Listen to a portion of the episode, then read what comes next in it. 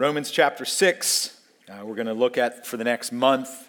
And as I mentioned last week, this kind of was, I guess, just formed out of some time thinking about what would be good for us to go to after we were in Proverbs this summer. That's kind of what I do is it's always thinking what's next and in some ways trying to tie together series that we're in.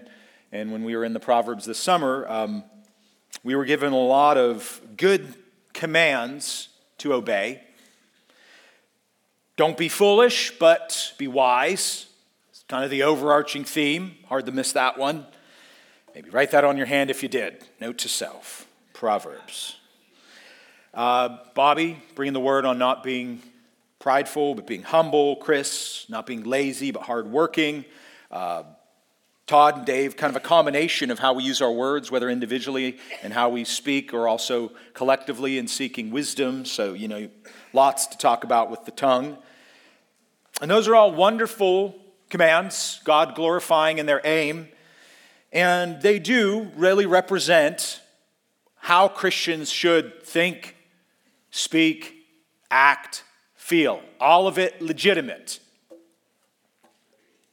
But in the aftermath of it, the reality is most of us, if not all of us, fail to live up to that which we learn, and rather quickly.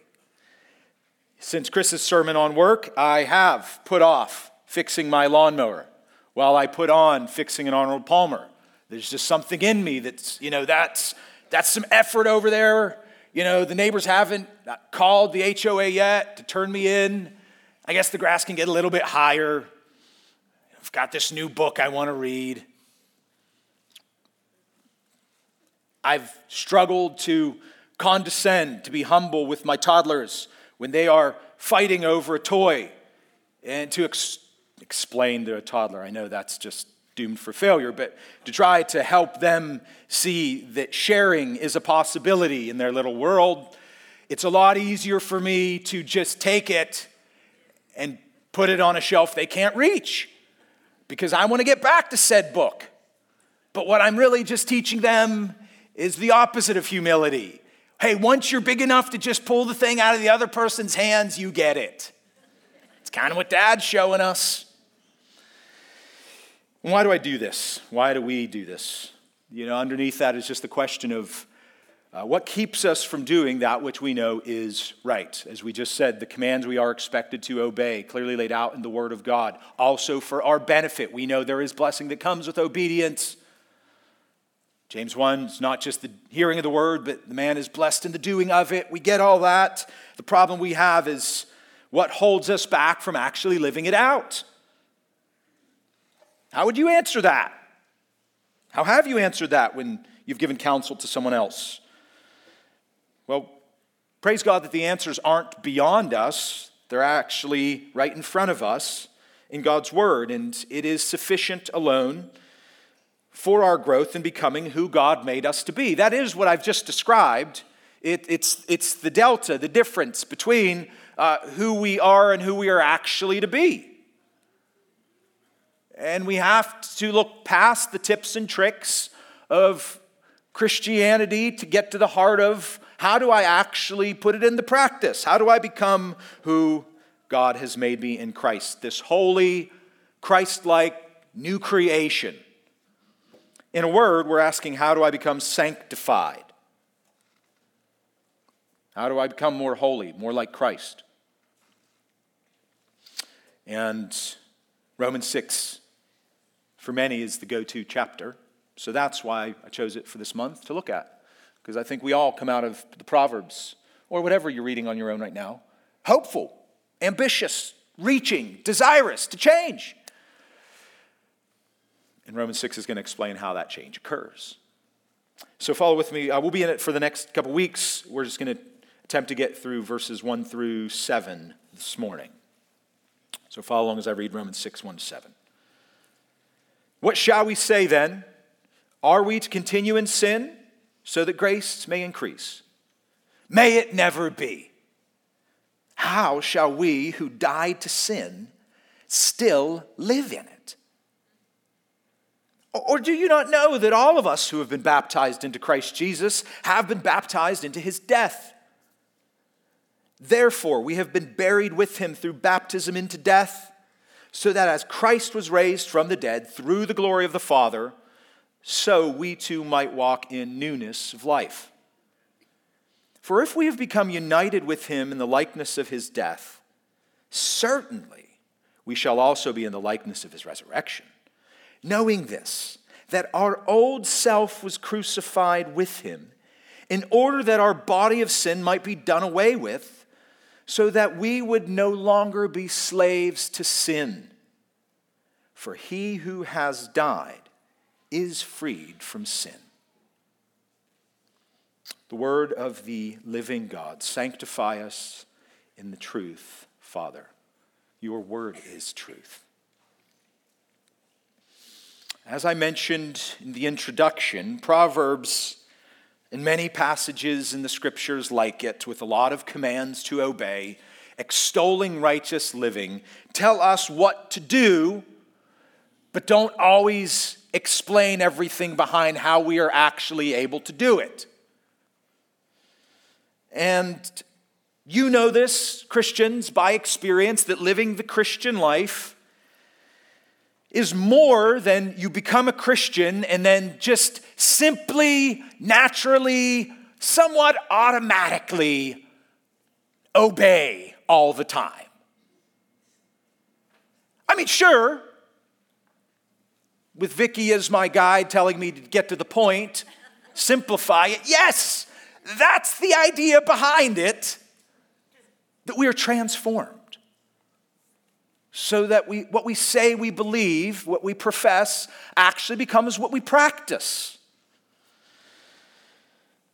In reality, as we read today, there's more that we need to know about how this sanctification process works, this becoming more like Christ. And in my conviction, I believe that a lot of Christians don't do what the Bible tells them, not for lack of belief, not for lack of effort, not for lack of good intentions, but for lack of understanding. In other words, ignorance. And maybe Satan's greatest trick, he is a deceiver, is to keep you ignorant so as to render you ineffective. He is well aware that the battle has been lost, that he can't undo what God has done in saving you. Romans 5. Let's just call it what it is. Romans 1 through 5. The righteousness of God in Christ. God is victorious in your justification. And that can never be undone. So because of that, what would then the enemy of God want to do if he can't undo your salvation? If it is God who justifies the ungodly, makes them godly, takes away our unrighteousness and gives us the righteousness of Christ, if Satan can't undo that, his last trick, his last grasp, would be to keep you ignorant to all that you actually are in Christ, so to render you ineffective for Christ. So there's my conviction, I guess is what I was saying, that the goal of Satan is to keep us ignorant in order to keep us ineffective. If we really don't know what God's word teaches about our new life in Christ and don't understand it, we will struggle to live it out. This is true in a lot of ways in life. Ignorance leads to a lot of ineffectiveness. Try to assemble IKEA furniture without IKEA, what's that thing called? User's manual, assembly thing. Just go, try to figure out where 6,000 wooden pegs go without that thing showing you where you should put them all. You'll be an ineffective furniture assembler without the instruction manual on how to put it together. So to be ignorant is to be ineffective, and primarily if we're ignorant of what God's word says. And that ignorance can come a lot of different ways, by way of distraction, There's other things more interesting than like we're going to talk about today. How am I dead to sin? I mean, really compelling stuff to the world, I'm sure. Come in and sit for an hour and let somebody lecture you, present to you how you are dead. Wow. Invigorating. And so if I'm distracted from it with other things, even right now in the midst of the assembling.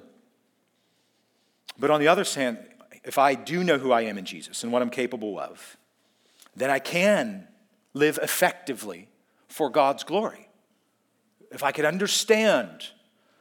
And here's the kicker on this thing. Romans 6 isn't going to help you understand by way of imperatives or commands of things to do. He's not going to tell you to be dead. He's just going to explain the reality of you being dead.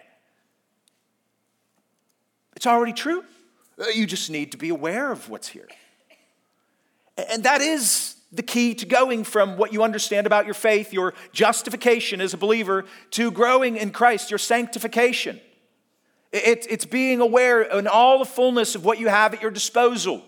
Recent trip up to my homeland, Pittsburgh. Wonderful place. Say one night, you know, I turned 42. I know I don't look a day over 41, but I turned 42 recently. And what if my dad says, son, you've been the most loyal to the Steelers and, you know, to eating sandwiches with me. All your other brothers, they have other pursuits. I want to pass some information on to you that will change your life. And he goes on to tell me that it's been kept a secret in the family for generations, but I am the heir and great-great-great-grandson to Andrew Carnegie, steel magnate, kingpin. Build an empire on the backs of Yinzers, putting train tracks down all around our country, producing the steel. Sold Carnegie Steel to U.S. Steel in 1901 for $450 million. Just for inflation today, it would be in the billions. And my dad says, Adam, we had to change the last name because we knew people would be coming for us. I want to give you a portion of the billions. This is what you're worth. Do you think immediately I would start doing things a little bit different? Like, yeah, Shannon, fill up with the good gas. Let's move on from, I mean, it's there for a reason. Immediately, a change in understanding my identity, and in particular, the riches of all that I have, should, would, could transfer in reality to a really new me. My teeth would be brilliantly shiny today. Blinding, if you will. And that's what Paul is trying to unpack for the believer in Romans 6. He's trying to get you to understand the fullness of the riches of all that you have in Christ, because that's all that you are. That's all who you are. You belong to him. You're in Christ. And it lands particularly in this chapter and what I just read on the idea of how do I actually become more like who I am? If I am in Christ, then how can I look more like him? How can I fight sin with greater victory? How can I sin less? I mean, that's really where this begins, and it's going to go. But it's not doing what Romans 12 eventually would do, which is to start telling you all the things you're supposed to do. It's just describing all the ways in which you are transformed so that it becomes a reality in your life when you attempt to do it. Now, a disclaimer on Romans 6. Lord willing, and the creek don't rise, we're going to move on to study the book of Daniel starting in September. So we have, I just wanted to hit this in 3 weeks, give us some thoughts and exhortations on our sanctification, our growth in Christ, in 3 sermons. And when I look at other guys who have preached on this, wrote commentaries on it, just so you know, if you know names like Dr. Martin Lloyd-Jones, preacher at Westminster Chapel and 1900s for 30 years. He had 19 sermons on these 23 verses. You think I go slow? Same with guys like James Montgomery Boyce, Donald Gray Barnhouse. These are all guys with, they use three names, and that justifies them preaching 20 sermons in 23 verses. I just go by Adam Ashoff, so I'm just doing it in three. Genuine disclaimer, though, why I say that is because you're going to learn about your sanctification, the way that God transformed you to be more like Christ, and you're going to have more questions. I promise you. There are going to be things, just like right out of the gate, that first question asked, you're going to go, what? I don't understand that. So stick around till next week, and then the week after, and email me in between, and you can ask that question, but just let this unfold in front of you, and don't walk out of here disappointed if you're still going, what does it mean that I've died to sin? It's okay. That's why we come back each week and we exposit the word. We try to unearth everything that's there to help you to know it so that you can grow in it. So let's start with the question, a startling inquisition that Paul, the rabbi, rhetorician who has been teaching and preaching the gospel now for a few decades, and probably is starting with this question in the aftermath of Romans 5:21. Grace is going to reign through righteousness to eternal life through Jesus Christ our Lord. What a wonderful truth. Grace will reign. Shocking to the ears of legalists, those pious Jews who say, no, if righteousness is going to reign, I got to ride on the back of the law to be right. So he says something as shocking is sin used to reign in death because you couldn't live up to the law that God has given to be righteous. Now, because of Christ and his death and resurrection, grace reigns. And you would think audiences would stand up and cheer. Well, clearly not, because Paul's mind immediately goes to the question that he's probably been asked by many a pious Jew or recovering pagan. Lives in the flesh. Maybe even like those in Ephesus or Corinth thought, hey, it's cool for us to sin and go on because we've heard about this Paul preaching about grace. So he could be asking this question in Romans 6:1 out of an opportunity to think, what would the religious person who says, I need the law to be right with God, or the non-religious, the libertine, we'll call them. They take all the liberties there are in the book and then some. This question could come at it from either of those people. And here's the startling question. If grace reigns through righteousness to eternal life through Christ, what do we say to that? Should we continue in sin so that grace may increase? And again, like I was saying, this could come at you from the legalist side of the ledger or the libertine. I'm going to put these two characters up, and I want to take a moment to explain. A legalist believes, like when we went through Mark, that Jesus encountered the Pharisees, you had to attain righteousness by keeping God's law. Jesus says, no, I have come to fulfill the law, and I am the only one who ever lived it perfectly, so that when I go to the cross and die, all people who have never been able to live up to the law can now trust in me that God has taken out the wrath that they deserve to receive. For they're not keeping the law of God perfectly, for being sinners. I take that wrath, I give them my righteousness, and they are redeemed. Grace reigns. So the legalist over here says, that would seem to lead to this idea, if that's really the gospel, the good news, then the rest of your life, the law is obsolete. Why obey it all? Grace reigns. You're secure. And then the libertine over here, the person that may have heard that and said, yes, grace reigns. I believe, sign me up, and I'll be going back to the bar in approximately 5 minutes because grace reigns. Isn't that nice? That's where this question comes from. Should we continue in sin so that grace may increase? Because just flip over to Ephesians 1:3-14 with me. There is a connection between God being glorified and us being recipients of grace. And Paul is not ashamed of it, because in Romans 1:16, he's not ashamed of the gospel, which is what?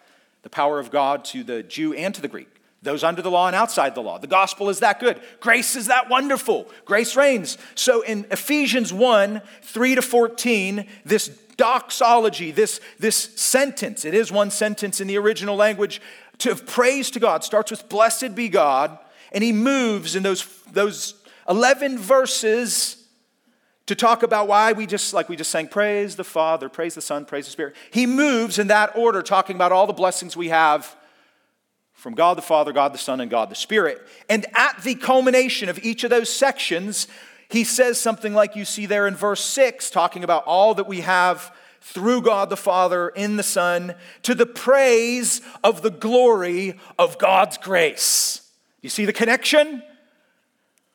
We praise God for the glory of his grace, because without grace, we got no chance.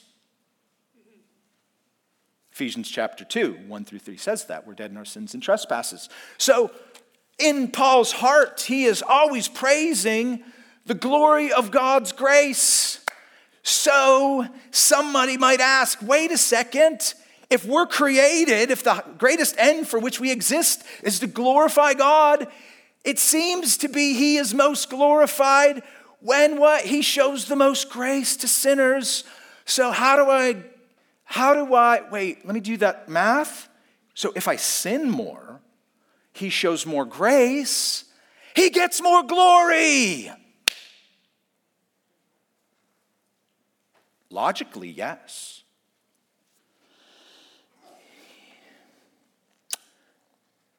If my eldest son, using that HCA logic that they teach, comes to Shannon, and Shannon's fantastic on a daily basis. Keeps that house clean, keeps those children intact, and keeps me fed. A+. I mean, it's a true miracle, because every day, everything is working against that in our home. All the forces of the universe go against a tidy home, children being intact, as in one piece, 5 of them, and me coming home and, like magic, wonderful dinner. And maybe he's picked up on that dad takes a moment sometime later in the evening to praise his mother for how she does it all.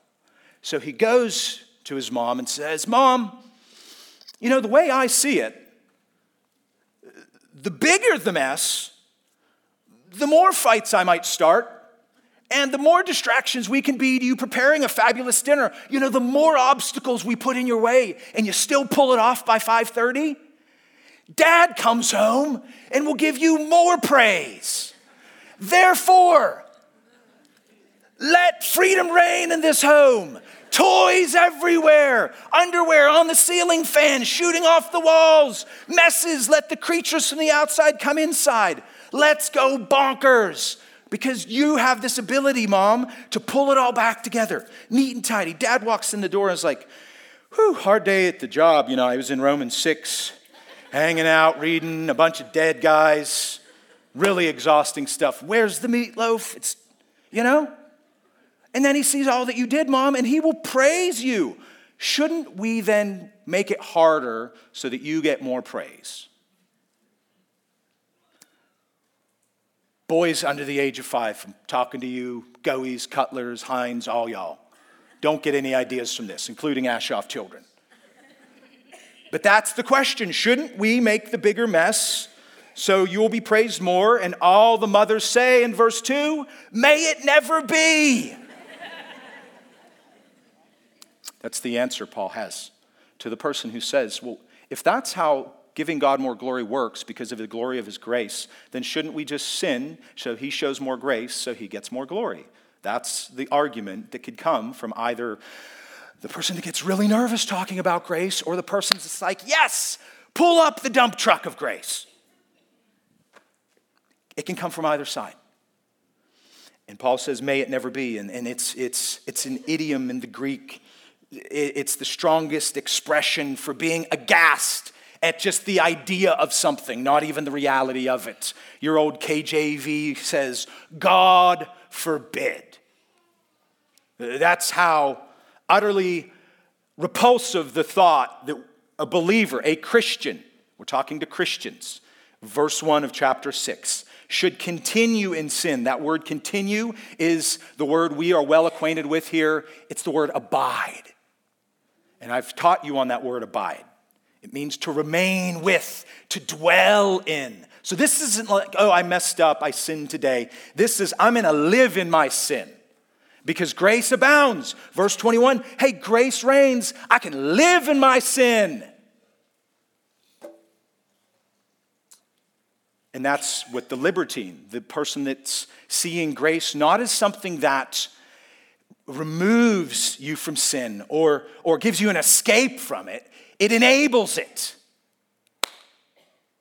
You ever run into somebody like that? Accountability with somebody like that? Yeah, just having a hard time. And lists off all these sins that they were listing off a month ago, 6 months ago, a year ago. No change. Says they're a Christian. But what's the out? Grace, y'all. Grace. Grace. Grace. That's the mentality there. But you also have to balance that out with the person over here. Same thing, same accountability, same. You even mention the word grace, like, no, don't give me none of that. Y'all need holiness. No grace for you. Just shuts it down. Now, Paul shuts it down in verse 2. It's a startling inquisition, but so is his response. May it never be. You can't live that way. That's not how salvation works. And salvation does work. God designed it perfectly. All of what's true through Romans 1-5 about the righteousness of God being fulfilled in Christ, and you get access to that righteousness by grace through faith in Jesus. All of its wonderful, perfect plan, because for the dead sinner who can't come to God out of his own desires needs that plan. But see, it doesn't just leave off at the fact that he just clears the sin from your account and leaves you as you are. Salvation is also transformation. You change from the inside when you become a Christian. And so to believe that you can continue in sin so that grace would increase is to lie against the idea that salvation not just says, hey, one day in the by and by, I'll get to the pearly gates, and Jesus pulls out the list and says, yeah, 1984 came to Christ, you're good. That's all salvation was meant to do. I accepted Jesus as Savior. Back off. With no mention, does he actually have any power to change you? Does what you do after mean anything at all? And that's Paul's response. It can't be. May it never be. God forbid. And then he asks a question. He turns it around. How shall we who died to sin still live in it? Again, that word continue in sin, verse 6, live in it, verse 2. Those are ideas of you are in it. You are daily doing it. You have resigned yourself to it. In fact, because of your misunderstanding of grace as it relates to your salvation, you even start to justify it.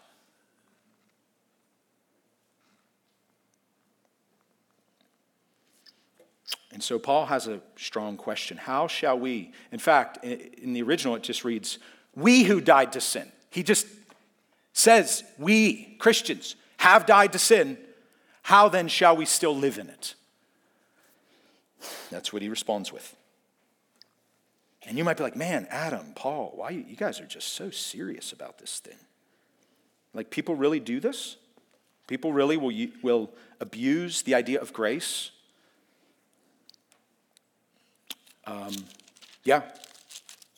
Clearly it's happening in here that Paul has to bring it up. In fact, if you just go back to Romans 3:5-8, in his teaching upon this idea, he was being accused, he says, slandered. Verse 8, And why not say, as we are slanderously reported, and as some claim that we say, let us do evil that good may come. So it's legit. People are hearing Paul preach the gospel by grace through faith in Christ and slandering him, saying, there's Paul just letting everybody off the hook with that reign of grace. But if you turn to Jude, and you just have to turn to Jude, there's just one chapter. Verse 4. This is a letter to the church, Jude, a bondservant of Jesus Christ. There's a problem, and it's this.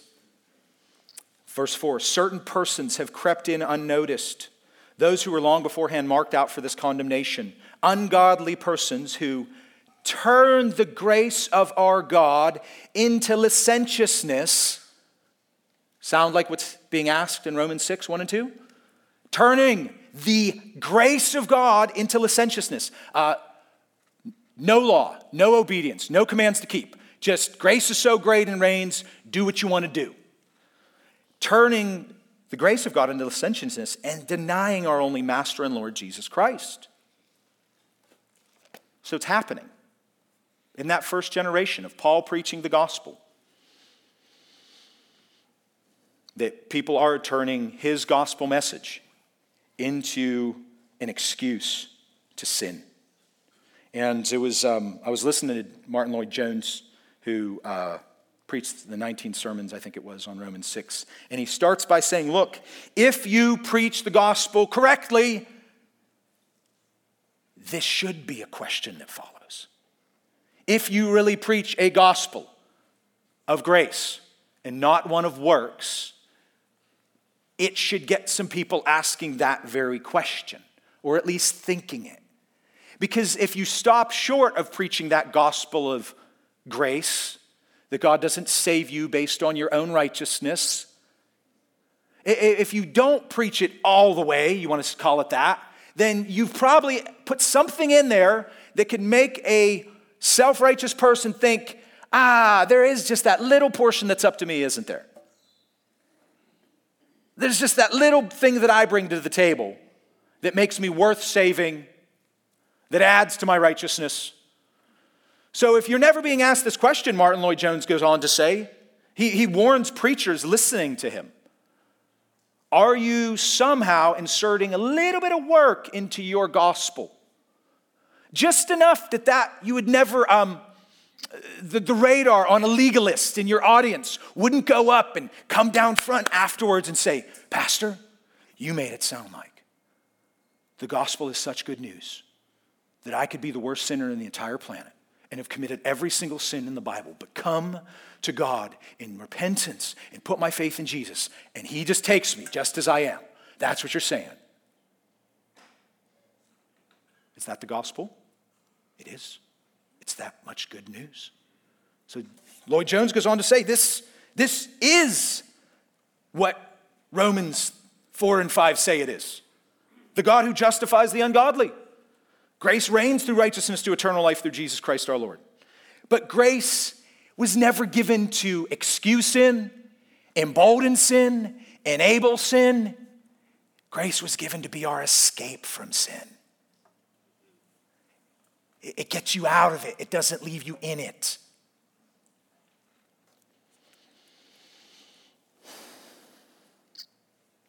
Verse 3. And then he asks this question. So he throws that out there. How you have died to sin. How could you still possibly live in it? And then he gets to the answer to this problem. You don't misunderstand justification. In fact, the person that's worried about the gospel being too good and grace being too wonderful is understanding justification by faith alone through grace alone exactly right. He's not going to correct their understanding of justification. And he's not going to jump right to sanctification. Put on, put on, put on, put on, put on, put on. Right? That solves it. No. He teaches them a doctrine that's not taught enough. He teaches them about their union with Christ. Look at verse 3. Do you not know? Hey, take heart this moment. Pause from the preacher. If you're like, what in the world? This Adam is new to me, at the very least. So Paul is saying to the church in Rome, do you not know? That's like a real question he's asking them.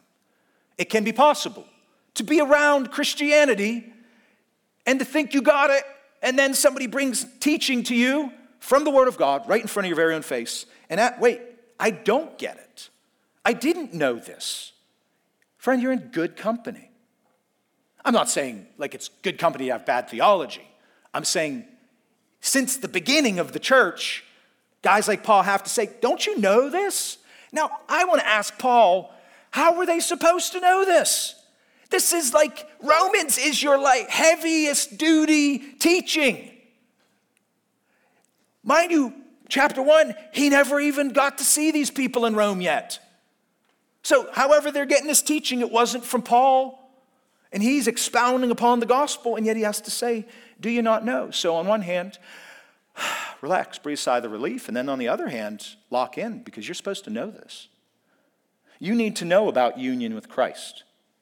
Verse 3, don't you know that all of us believers who have been baptized into Christ Jesus have been baptized into his death? Oh, I am sorry. I was so excited to get to verse 3, but we didn't even move on in the notes. So the startling question, now we're in the surprising illustration. The answer to the question, sorry, move on. I know you're all saying that already. Thanks, Vic. Don't you know this? You who have died to sin, you can't still live in it, and here's why. You have been immersed into Christ Jesus. Why did I just use that word? Because that's what the word baptism means. In the original Greek languages, Paul would have used it. It's this idea of being overwhelmed, drowned in, immersed by, so wrapped up in identification with it. The best picture is like somebody drowning, immersed under the water. Hence why we dunk, not drip. But this is a dry verse. He's not trying to make a point about water baptism. He's using it as a picture, as a surprising illustration. Now, I can admit, not knowing Paul's heart, is he wanting to use baptism here, not just to give this idea of being immersed into Christ, your union with him, but he actually wants them to think about when they came to faith and were baptized and what that symbolized. So, as some guy called me a Baptitarian a couple months back, like I got Baptist in me and Presbyterian within me, and I said, no, I'm just non-denominational.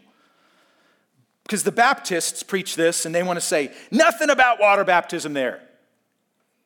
And the Presbyterians want to use it all about water baptism, at least by the guys I'm listening to. And I think it can be a both and. He is referencing something that is familiar to the Christian to say, oh, when we see that symbol of going down into the water and coming back up, you know you are immersed in the waters of baptism. You're completely overwhelmed by them. In hard way to picture that in any other way, any other picture in life, when are you truly immersed in something, overwhelmed by other than like you're underwater? There's not even like the little bitest part of you sticking out, like totally underneath it, immersed by it. And that's what Paul is saying is the solution to the question of grace being what? Abused and excused by those who want to just go on living in sin. He's saying it's not a reality, because all of you is identified with all of Christ. You are in Christ. And by being in Christ, you are in his death. And being part of his death means that you died to sin too. You died to sin too. How could you still live in it? Like a literal dead person can't sin anymore. Dead men tell no tales. You can't lie if you're dead. He's saying, you don't understand, you asking that question, looking for the liberty to sin, you don't understand something changed in you and your relationship, going back last week in chapter 5, your relationship fundamentally and foundationally between being in Adam and in sin and born a sinner by nature and by choice, and now in Christ, you are in Christ and you were made righteous. And like we said before, we sin because we're sinners. We make the choices to sin because by nature we're sinners. Now in Adam, we live righteously because we've actually been made righteous. God in our justification has declared us righteous. It's a declaration, your justification. God pronounces over you, the sinner. When you trusted in Christ by grace through faith, he declares you righteous. And that is kind of legal. terminology. Forensic righteousness.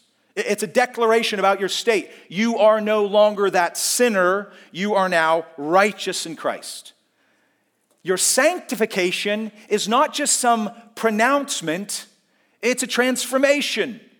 He changes not just you as a sinner. He actually changes you so that you sin less.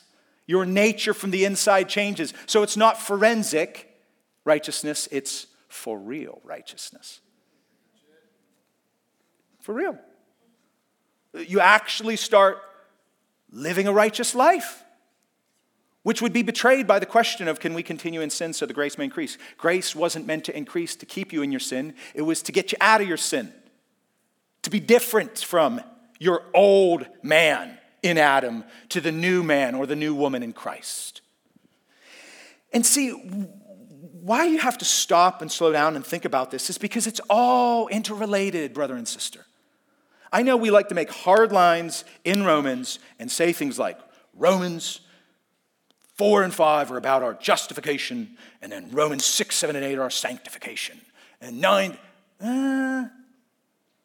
they overlap. Because in reality, they overlap in your life. Like, God doesn't justify us. And then some of us, he goes, now, those really cool ones, I'm going to do this thing called sanctification in them. Like, they're going to actually become like me. But, you know, most of them I'm just going to leave in their justification. And that becomes a heretical divide in our salvation, as if God doesn't finish what he starts in your salvation, that you are not transformed. So how you play that down to the pew is how many of us might have been raised in a church that was just about getting saved. Come on down and get saved. No talk of Jesus as Lord, which means he's your master, which means you should be transformed into his likeness. And you want to say, I could be a carnal Christian. I could be saved and never change at all the rest of my life. But man, see, when I got saved, I was justified. I know the doctrine of justification by faith. Don't back off, preacher. And I say, well, if I don't see any doctrine of sanctification by grace, I'm going to doubt that justification ever happened. And you should too. That's the point Paul's drawing out here. You died to sin. Also notice the difference. You died to sin. You didn't die for sin. So you're not the Savior who gets the praise. To think of it this way, Christ died for your sin so that you could die to your sin, so that you can actually be changed when it comes to the way that sin affects your life on a daily basis. You died to sin. Christ is the only one that could die for sin. And so in dying for our sin and our justification, that we're declared righteous, it's forensic, he breaks or removes, God does in Christ, the penalty of your sin, which is the wages of sin is what? Death. And in your sanctification, if you want to think of it this way, he takes away the power of sin to rule and reign over you. So you can't go on sinning, as in continuing in it, living in it. Remember that word abide, said it earlier. Abiding in your sin, making a home where sin reigns and Christ doesn't. Living in sin is impossible for the believer. That's what this text is saying. You can't dwell in it. You can't abide in it. And so you have to ask yourself the question when you look at your life. Am I living in sin to the point it should make me doubt whether I am in Christ? Notice I didn't say whether I was keeping commandments 14, 899, and 1072. No, the question of if I'm continuing in sin and still living in it as if it still is master over me, I have to ask the question, is there any legitimacy to my profession of faith that I am in Christ?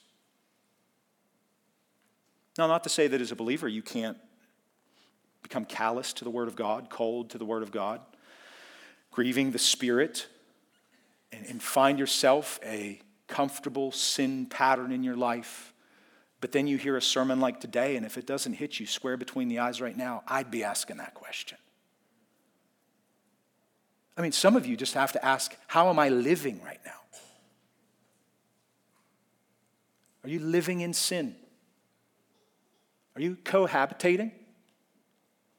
You're living in sin, literally. That's like the easiest one to just call out. If you're not married, living together, the marriage bed being undefiled, you'd literally be living in sin doing that. And as a Christian, you would get convicted and go, that's me taking grace to excuse my sin, when God wants me to use grace to have sin removed from my life. If you're a married couple and you're a spouse who has just been bitter, I'm not talking months, I'm talking years to your husband or wife. You know what you're doing? You're living in sin. You're continuing in sin. And your only out might be when you, man, thanks for grace, God. But there's no change. This hits real practically when you just think of that idea of living, continuing on a daily basis with no conviction to change. Paul would say, may it never be. God forbid. He saves you and changes you. And so maybe you're now sitting under the word of God today and like, well, for one, I haven't had somebody get on my case like that in a while, but I am feeling convicted. That's not the preacher. That's the word of God saying, may it never be. If you died to sin, how could you live in it? And the explanation furthermore in verse 4, therefore, you've been buried with him through baptism into death, and here's why you shouldn't still live in it. As Christ was raised from the dead through the glory of the Father, so we too might walk in newness of life. You are a new person. You have a new life. You're in Adam. You're in Christ. You're not in Adam. Back to Romans 5. So you actually can live differently. That's what I'm saying. We can't divide out justification from sanctification. Now they are different, but they're not separate. As in, one leads to the other. And if you don't have the other, you have to question the one. But the goal of it all, your salvation, is not just to say you're saved, live down here for a long time, and then get in up there. It's that you would be transformed to walk in newness of life because you are in Christ.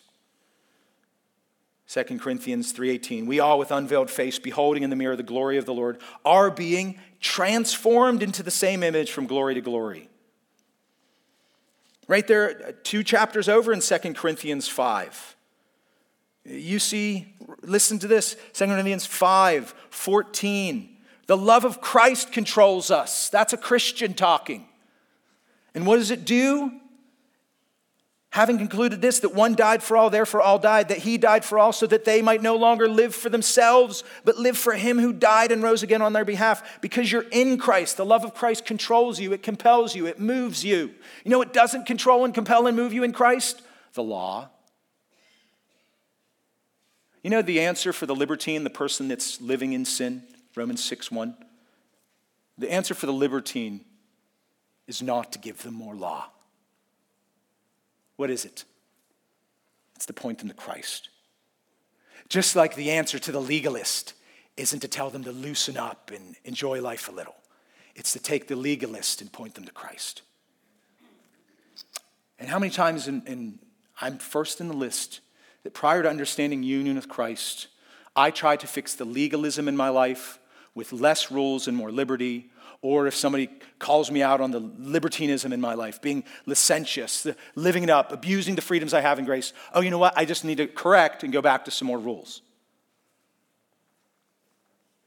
You don't fix this by giving it more of the other. Because the problem for the legalist and the libertine, the person that wants to be justified by the things I do or don't do, and the person that says, hey, grace reigns, none of it really matters. Just go on, live how you want to live. The solution isn't to introduce them to each other. It's to point them to Christ. Because both of them need Christ. Because we relate to Christ. Because we have union with Christ. He's the one that fixes both of those things in our lives. That's the doctrine of union with Christ. I am, verse 5, united with him. I'm in him and he is in me. It's a beautiful expression to become united with Christ, to be in Christ. Because now that allows me to know that I'm dead to sin. And because I'm dead to it, I can resist it. It doesn't have power over me, and there's no penalty waiting for me. So you have to ask yourself the question, do I believe I'm united to Christ today? And in that, am I dead to sin? Last thing, the spectacular implication, you put this all together, verse 5 and 6. If we become united with him in the likeness of his death, we will be like him in his resurrection, knowing that our old self was crucified with him so that we can put away this body of sin and no longer be its slave, for he who has died is free from sin. What's the spectacular implication for the Christian here? In your union with Christ, you no longer have to sin.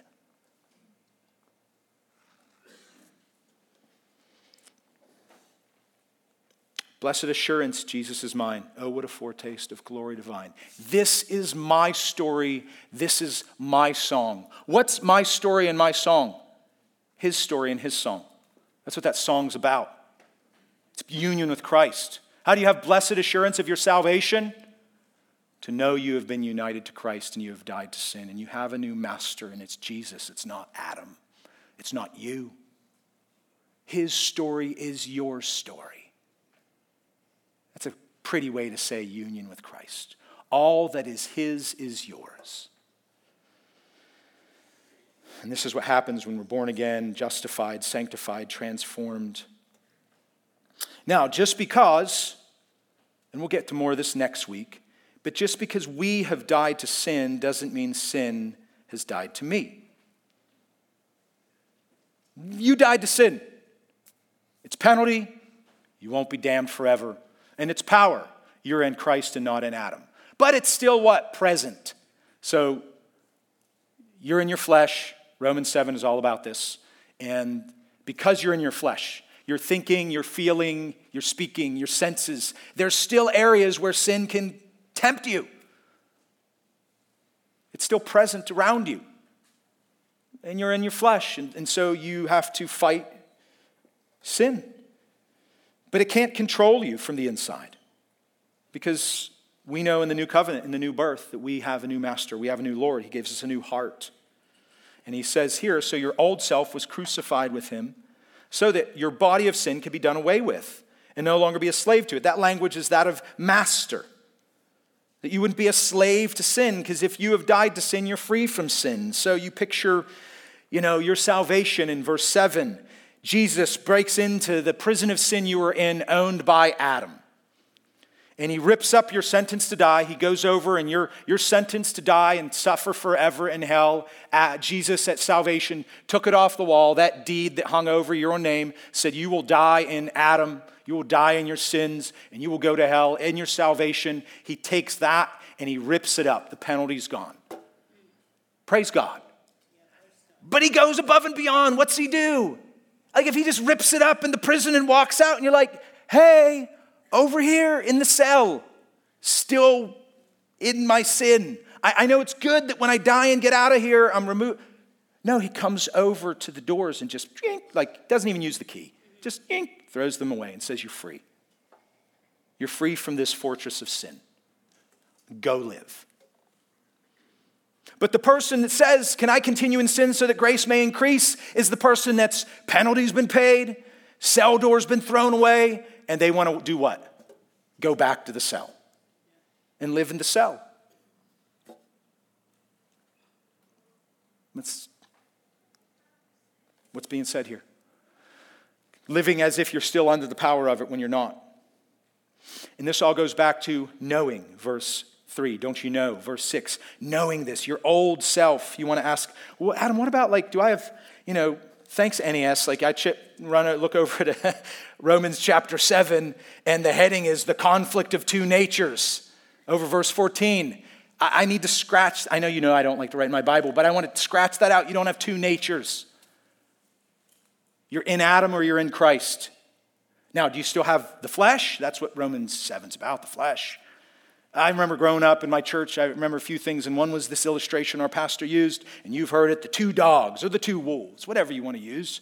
And somebody asked some sage, one's a bad dog, one's a good dog, and they fight inside of me, and which dog wins? And the one I feed more. And it paints this idea in your sanctification as if you are, you get saved and Jesus is just added on to your sinfulness. So now you have Adam in you and Christ in you. And when I'm saying Adam in you, you have sin in you. And you have two natures, and they're just always fighting, so you got to feed the one more. And that's not how sanctification works. And you've been given a what? A new heart. Christ is Lord. You have been changed on the inside. Your battle is against the flesh. But you've been changed. So now you can sow to the flesh, Galatians 6 tells us, and you'll reap it as a Christian. But you don't have to anymore is the point. Because you don't have two natures 50-50 on the inside duking it out. You've been given a new nature in Christ. You're united to him, which means you're no longer united to who? Adam, your sin, your old man that should be put away. So why then do I still sin? Wrapping up. Because I said before, sin didn't die to you. There's a temptation to go back to it. But you can probably figure this out in your own life. And this is what Paul talks about in Romans 7. I mean, when you still sin as a Christian, brother and sister, I mean, when you really get down to it, and this is between you and God, do you really love it still? Or do you hate it? You hate it. Where does that come from? It comes from in you because you've been given new affections.